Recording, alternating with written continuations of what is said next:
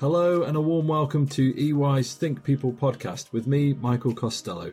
This is our first ever episode, which kicks off nicely on the topic of purpose, exploring what great leaders and organizations like Microsoft, Lego, Pepsi, B P, Starbucks, and even our very own E Y are doing to unlock the potential of purpose in the workplace. Harvard Business School professor Ranjay Gulati was kind enough to talk to us about how organizations achieve extraordinary results through the pursuit of a deep purpose. What is that, I hear you cry?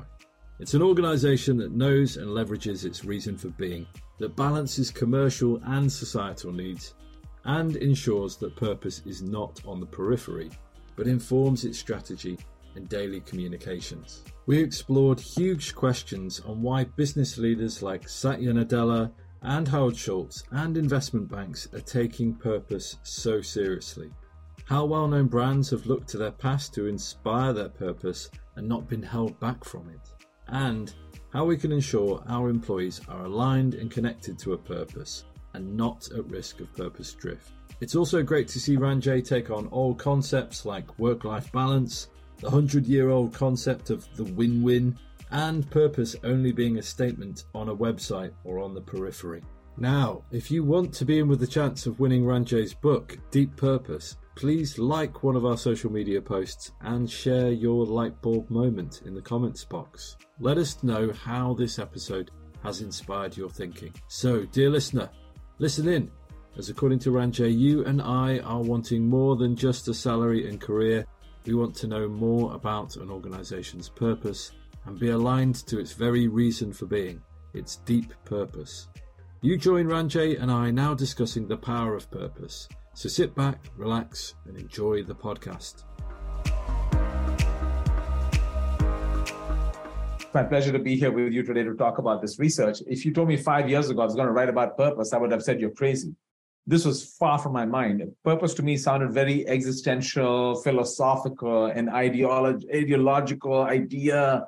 I would contemplate that in retirement, sitting on my you know, wheelchair or my armchair or my rocking chair, sitting in my balcony one day. So the why question seemed like a, you know, a contemplation that I didn't really have to deal with. Since the big, the big rethink, the great resignation, as many people people call it. What, what's going on there? What are we tapping into? Yes, COVID was a reset moment. COVID has forced a rethink for a lot of us. I wrote an article in H B R earlier this year called The Great Rethink. I said, it's not the resignation, it's the great rethink. Uh, you know, we all confronted death and, you know, and, and mortality and illness and uh, a lot of things. And it forced a lot of us to think about our lives in a different way. So why is purpose an unlock? So let me try to explain the answer to that. What does purpose do for us individually and organizationally? So first of all, let's think about it at the individual level. What is purpose? Purpose has been debated for thousands of years. Ancient Greeks to ancient Indians to ancient Chinese. It's been like a the, the per- perennial per- permanent question, right? Purpose unlocks human potential in several ways. When we understand our purpose, the first thing purpose does is it gives us clarity of direction, directional clarity. It gives us an orienting framework, a set of principles that we want to think about. So it gives us an orienting, it's like a North Star, whatever you want to call it, a corridor in which you want to operate. So it's really a directional tool, but it's also a motivational tool. When I'm living in alignment with my purpose, I show up differently. I, and if I may use a word, I show up inspired. When I'm living in alignment with my purpose, I show up inspired. Now, let's take this from an individual level to the organizational level. If my organization also has a purpose that is somehow resonant with my personal purpose, magic happens then. I interviewed um, uh, the coach of the Seattle Seahawks, Pete Carroll. And Pete's take was like, I'm a coach. My job is to unlock human potential. I got to, we're in the middle of, you know, a sports season right now. What is the coach's job? The coach's job is to unlock the team and individual potential. Getting everybody to perform at levels that they didn't think they could perform at. That's what a great coach does. Now, the question is, how do you do that? What do you tap into? The first thing is you tap into individual ambition. If you do this, you're going to go down in the history books. You're going to be famous. You're going to be rich. You're going to have all these good things coming your way. And, you know, so get out there and perform. Then you take it to the level of the collective. You create that kind of collective sensibility that we are one team. And turns out people are willing to do more for a collective they identify with than even for themselves. That's interesting, Ranjay, in the, in the sense of when we think about a high-performing team at the pinnacle, we're supporting each other on their journey and their learning and their growth. Michael, an extreme example of that is in the Marine Corps, people will, will die for their team because the shame of letting their team down is greater than the shame or fear of dying. So if you haven't watched Ted Lasso, I mean, think about what does Ted Lasso do? He's getting people to buy into the team. Yeah. Now, that's, so that takes performance to the next level. There's a third level. If you buy into an ideal, I'm doing this for an ideal. You look at Ukraine right now, you know, you're not doing it for yourself. You're not doing it for your teammates. You're doing it for an ideal. And so how do you take it to that highest level where I'm truly inspired in what I'm doing? I do love the example you gave of the coin-operated monkey. It's not just about turning up to work, feed, feeding the kids. It might be for, for some, but for, for many, it's it's it's more than that. It's more than the career. Now we're after the three things that you've just described. Organizations have, for the longest time, been defined as a nexus of contracts. That's what economists, when they do their reductionist thinking about what is an organization, they call it a nexus of contracts. Which in some level may be true. Everyone is in a contract, but what a what a arid view of organized. People are not just coin-operated monkeys, that I'm just here, you put a coin in me and I'll dance for you. You put two coins and I'll dance some more. We have greater aspirations. And what ends up happening is we create a self-fulfilling prophecy. And then we create terms like work-life balance. Just think about it. What a horrible phrase. Work-life balance. I mean, what about work-leisure balance? Work-family balance? Work-life means I'm not living at work. I'm dead. I'm like, what? I live. I'm only waking up from my inert state uh, after five p.m. and on the weekends. And I'm a zombie the rest of the time. I mean, what a horrible way to frame work. When we look at the book and, and it explains what is deep purpose, you've interviewed so many fascinating people, gone to so many different different businesses, places like Microsoft, Nike, Pepsi, Lego, and even E Y, of course, uh, that led them to developing a deep purpose culture. What is it then specifically that they've perfected in their culture? And what would you also say about the classic traps that they've avoided when trying to introduce cultural change? So let me clarify one thing that I think is a great question, Michael, is that culture and purpose operate in parallel. Some even think of purpose as one dimension of a culture. But I think culture is a set of rules, informal rules by which we operate in a company. It's what people like to say, how you choose to behave when no one is watching, right? So culture is a set of rules. Purpose is the why that emanates into a set of principles around how you want to operate. So yes, they intersect and overlap. And the companies I looked at had kind of a culture work going on and a purpose work going on, right? So Microsoft, you mentioned, was one. They had a culture project of being growth mindset and collaboration as their kind of their cultural principles. But they had a purpose project going on saying, we want to be an organization that empowers others to achieve more.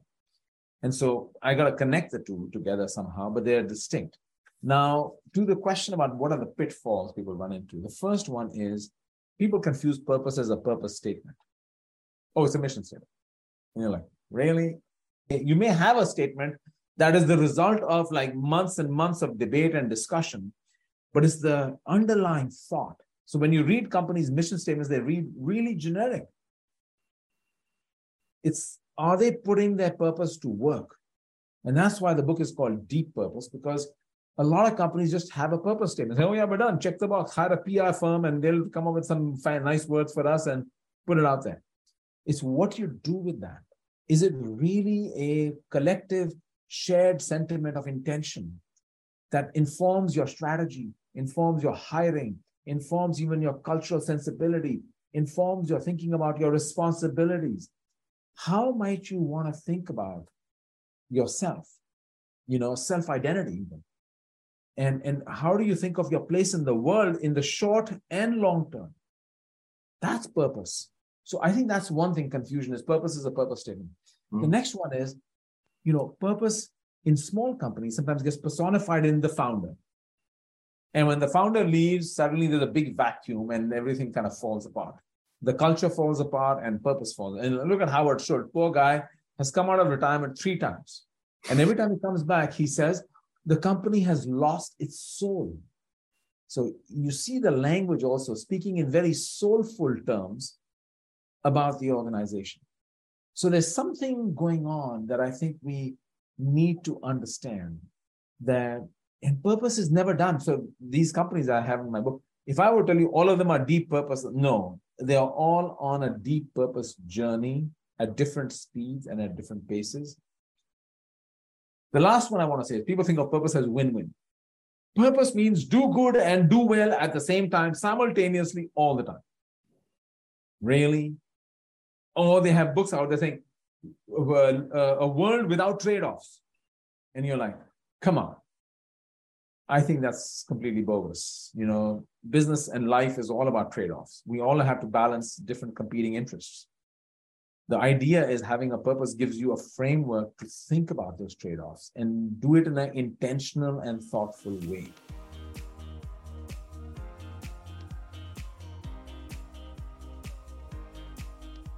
There's a great statistic in the book you shared that ninety-three percent of financial investors believe purpose is critical to long-term strategic success.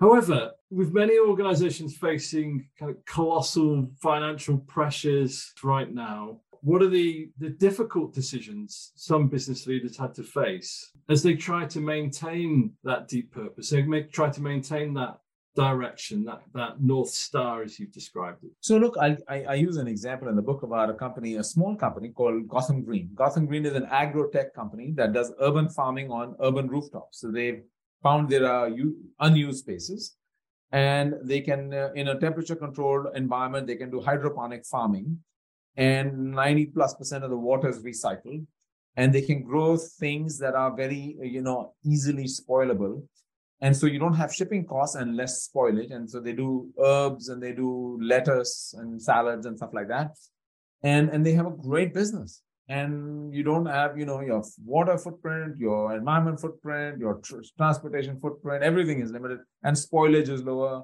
And it's a viable, successful business. Now, one of the big things they had to ask was packaging. Because most of these salads and all are packaged in P E T plastic. And they said, we're doing everything right. And now we're going to put it in a plastic box. I mean, what is this? So they first talked to the retailers about having no packaging, just fresh. And it turned out that customers don't want to buy it loose, right? Then they said, let's try some sustainable, uh, recyclable packaging, but none of them keeps these things fresh long enough. You know, you need shelf life. That was part of the value proposition and the economic proposition. After a whole song and dance, they finally came to realize that nothing works as well as plastic. So they had to settle for plastic packaging, but they have their eyes on every new technology that is coming out there on packaging. But they settle for plastic. Now you might say, oh, hypocrites, you know, losers, there's that. No, they, it's like they're being thoughtful in making that trade-off. And they agonized over that trade-off. And they tried to talk, think through it with their purpose in mind. So how do we think about trade-offs and choices that can be financially costly? Another, you know, you mentioned financial firms, and why do they care about purpose? I, I was first puzzled when I saw BlackRock and Vanguard and State Street and even Temasek and other entities talking about purpose. And I've come to realize that, you know, asset man and money man are, are in the risk business, right? They have to, when they invest in a company, they take risk on behalf of their clients. And you're trying to quantify and manage that risk. And the problem is that one of the things you were trying to manage is not your, your investors are not all short-term quarterly investors. bulk of them are passive index investors for the long term who seem to have no voice in the process. So how do you encourage your company leadership to think long term while delivering in the short term as well? And purpose is a wonderful proxy to develop that message. And so when I ask you about purpose, I'm forcing you to tell me what is your long-term vision for your business. So purpose became a way, but it's not excusing you from short-term either. Some companies said, oh, we're a purpose company, so we don't deliver in the short term. We don't deliver at all. We are so socially oriented. Purpose became a proxy for social. Purpose involves long-term thinking with short-term deliverables along the way towards those long-term goals. One of the inspiring leaders that you brought in was Indra Nooyi uh, from, from Pepsi, who had to make some big decisions uh, about about society. Their their investors turned around and, and said, actually, you know, we're we're in the sugar business. Actually, we're in the sweet sweet drinks. It's not about society and, and, and long term. And she had some huge decisions. That was a tough one for me, because I wasn't sure for the longest time whether I wanted to think about them as a purpose company, because you know they're in the sugar and snack business. You know, you're selling potato chips and cola. Come on, right? But it was interesting. I wanted to document the idea that even if you're in a legacy business that may not be the most, like oil and gas, you know, because there are companies that are trying to move in a positive direction. You can't just say, too bad, you're done, you're evil. You know, right now, among the companies who have the largest number of patents in alternative energy are the oil and gas companies. B P being one of them, Shell being another one of them, and so are several others. So, you know, they're moving, and you got to kind of, we in finance, they call it transitional financing. Also, they're helping them transition out of their legacy businesses. So to me, what I wanted to showcase and applaud over here was the effort to say, we're going to reduce the salt content, we're going to reduce the portion size, we're going to put warnings, we want to be a responsible, and we're going to add oatmeal and healthier products. So there was movement. We're talking about a, a long-term transition here, aren't we? When we're talking about cultural change, there are deeply ingrained individual habits to nudge, shift, particularly those that might be one hundred percent purely orientated towards profit margin. We know we need to get the balance right. But what can business leaders that are listening to us right now do to nudge and shift those behaviors effectively? One of the, one of the gentlemen I interviewed said to me, writing a purpose statement is easy. What comes next is much harder. It's like getting it real. So let me take it down to the granular level. There's research by a colleague of mine that has shown that there's an exponential decay in purpose understanding as you go down the hierarchy of an organization. Senior leadership might buy in, they'll drink the Kool-Aid, they'll go on an offsite to a beautiful location and hold hands and sing songs and say, we love each other and we love our purpose together. How, as you go down the hierarchy, how do you make purpose personal? In my journey, actually, Michael, after I wrote the book, I interviewed ten C E Os from around the world. Not in the book, not featured in the book. And one of them is Alan Jope, C E O of Unilever. Another one is uh, Roz Brewer, C E O of uh, Walgreens Boots Alliance. Another one is Sim Shabalala, C E O of the largest bank in Africa, Standard Bank. And each of them highlights this as one of the key challenges that, you know, how do you inspire the people who are further down your organization? And it's really interesting what you discover. Each of them has a different way of doing it, I think. There are some common themes. I'll give you one or two. Some companies, some, not a lot. Some of them will say, you can't get an employee to buy into some company purpose until they think about their own life purpose. So we're going to hire coaches and exercises and online tools to do a life purpose activation exercise. And at first I was a little surprised. I'm like, this is a bit intrusive. It's none of your business. And by the way, I don't know my life purpose, so why should they? And but I was like, okay. And they said, but you don't understand, Ranjay. People are more receptive to a company purpose when they know their own purpose. And so un- helping people awaken their own purpose. It's really, they, all of us know, have implicitly may know our purpose. How do you awaken that purpose or activate that purpose? And only then can you connect them to the work company purpose. Others talked about running a campaign, like storytelling. So, you know, they'll have storytelling campaigns. People tell, individuals tell your personal story about how you have found your part of your life purpose, which is related to work, through your work.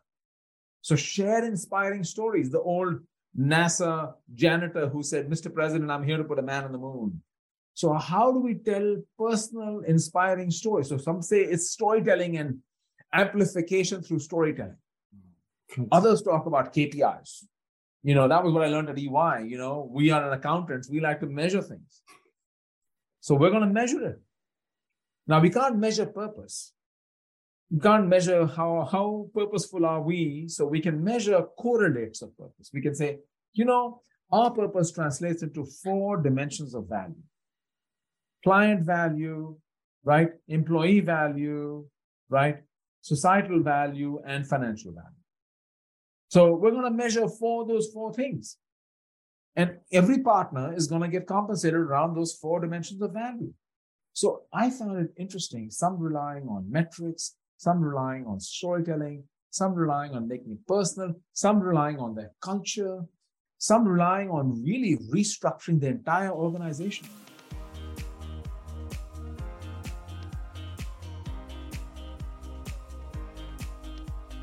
It's interesting that you've got the balance of hearts and minds in the examples that you've described, you know, balanced scorecard card going right from top top to bottom, but also a good story travels fast as well, of course. You know, a purpose orientation is something that is so fundamental to an organization. It's not some kind of change management project.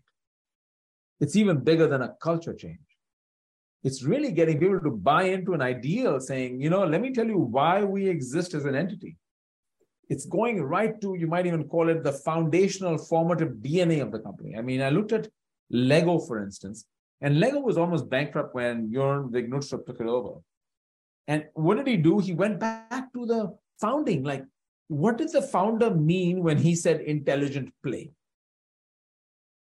What did he mean by that? You know, and how do we modernize it to bring it into the future?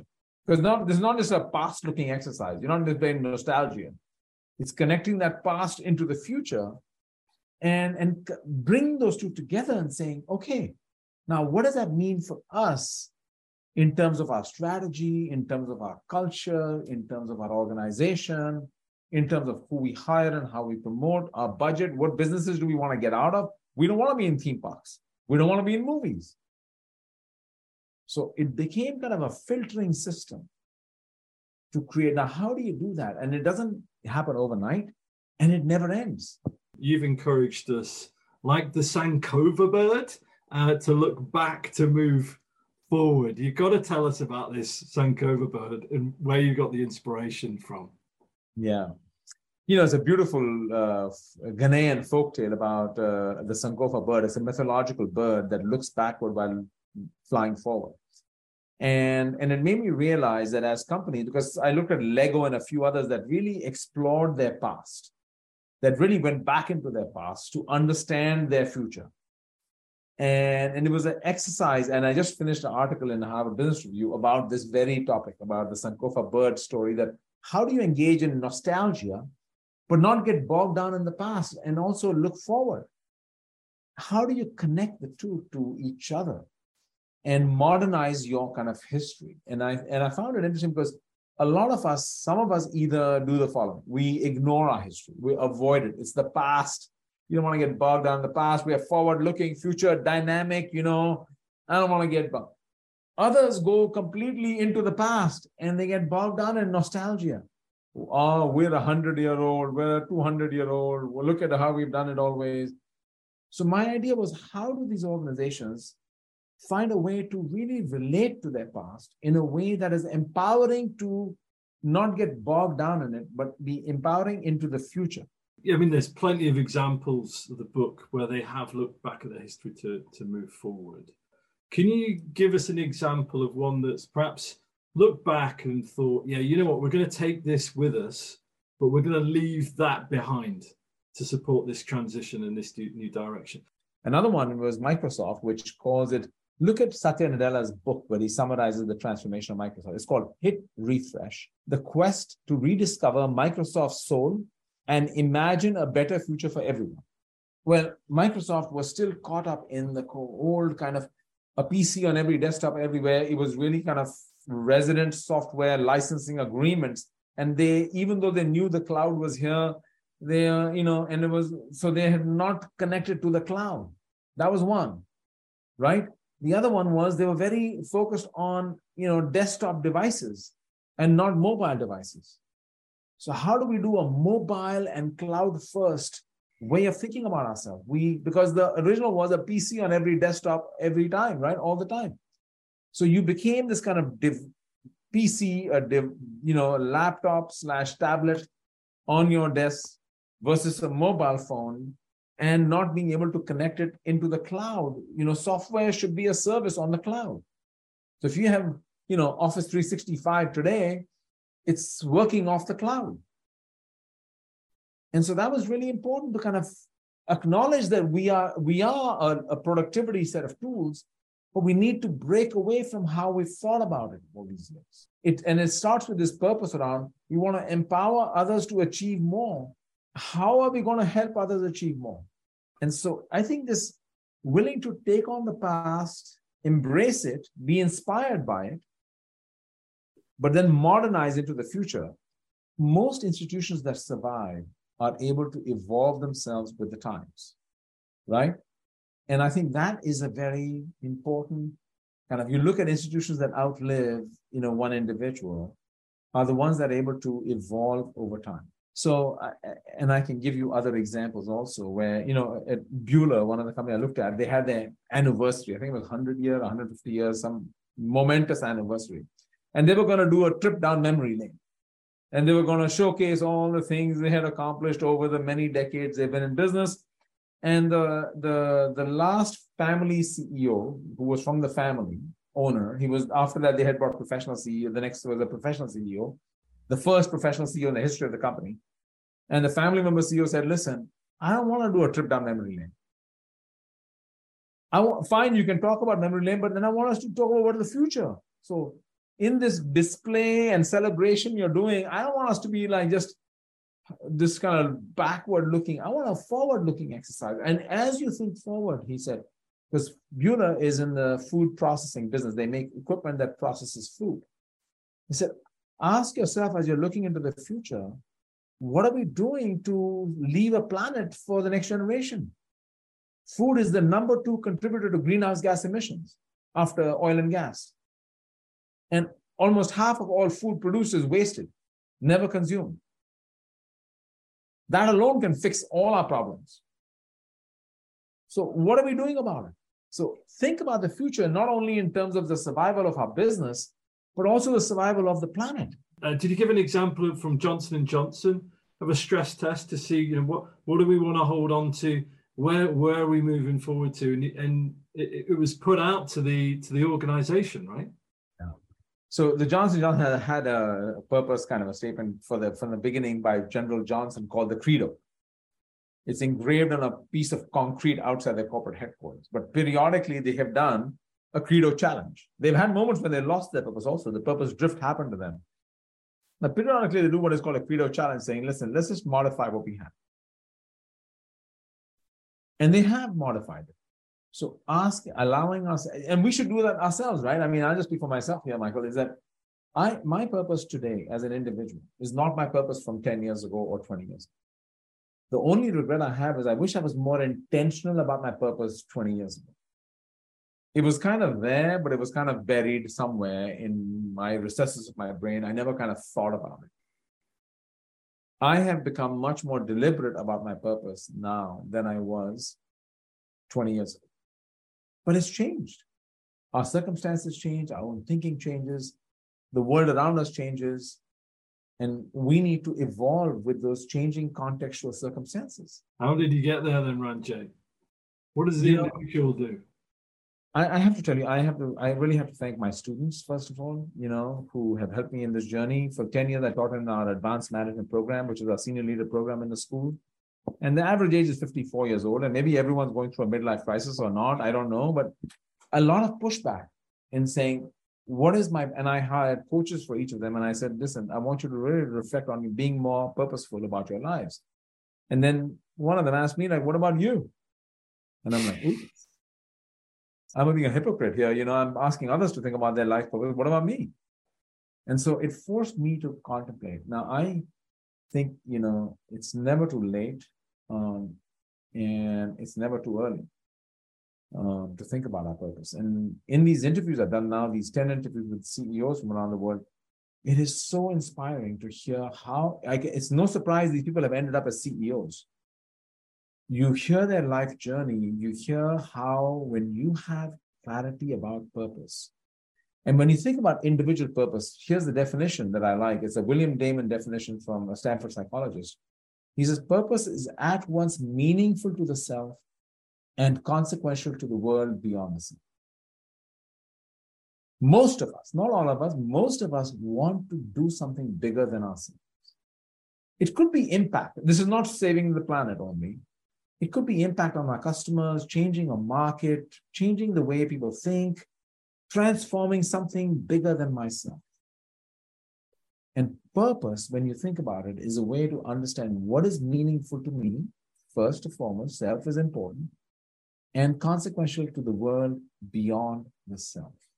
And connecting those two in a way, I think, is magic happens.